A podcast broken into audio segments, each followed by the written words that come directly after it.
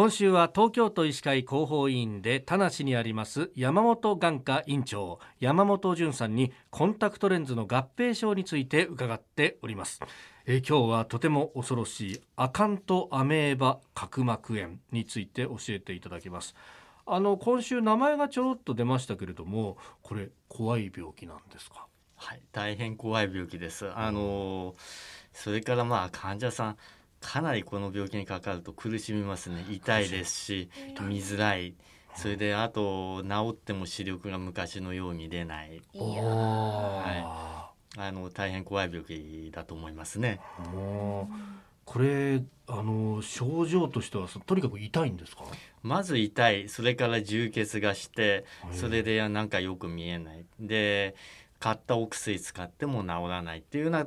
ところから来られる方が多いですね。で前あの中にはあの眼科行ったんだけれども全然薬効かない今の患者さん非常にあのなんて言うんでしょうかね。あの、まあ、せっかちって言っちゃなんなんですけどせっかちな方多いんで。それでうちの方へ、まあ、来られるという方もいらっしゃいますね。でやっぱり最初はその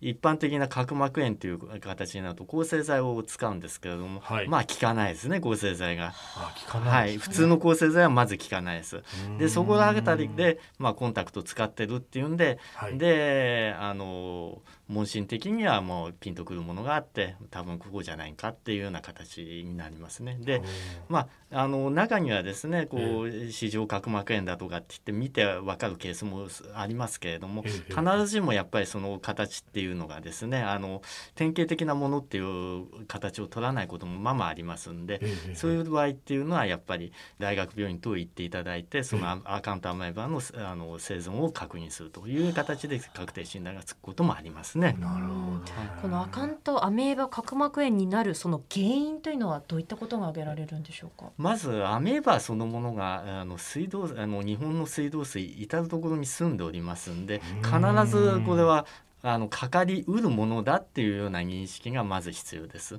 で特にあのアメーバの場合はですねあのソフト系のレンズ非常に好みますんでソフトを使ってる方は要注意という形になりますね。そうなんですね。これじゃああの原理的にはその水道水に触れているとかかる可能性があるそうですね。特に水道水もこう流水っていう形ですね、えー、じゃなくってあの、はい、まあ水道水も止まった状況になるとそこへまあとどまる確率が極めて高くなりますんであのだから洗ってでいいじゃないかってじゃじゃ流れてるのはいいんですけど必ず水っていうのはどっかで蛇口を止めますんでそこでもうアウトと、はい、もうそのあの流水じゃない状況になりますんでそこでもう入ってきちゃうっていうふうに考えていただいたらいいと思う。だから触れないっていうのがもう大原則になりますね。じゃ例えばその2ウィークとか1か月のタイプのコンタクトレンズを水道水で洗うなんていうのはもちろん言語道断だと思いますし。それはあの自らアカウントメンバーに自分の角膜をまあ差し出してるのと一緒になりますね。あとそのコンタクトレンズのケースを水道水で洗うのもじゃああまり良くないですか？まあそれもやめとくべきだというふうに考えますね。はい。専用の洗浄液で洗浄液でやっていただくべきですね。はい。これ治療法としてはどうなるんですか？アカウントアメーバーに効く目薬ってございますんでそれをまあ処方あの処方したりってことをやってます。あとは角膜をちょっと削ってもらうとかっていうような治療ですね。あの大体角膜こう削ってそれでまあ外科的に処置していくっていうようなことをやる場合が多いように思いますね。それはあのアメーバがこう角膜を傷つけるとかそういうことなんですか？あの角膜の中でまあ住み着いてるっていう印象をお持ちになるとよろしいと思いますね。なるほど。いや本当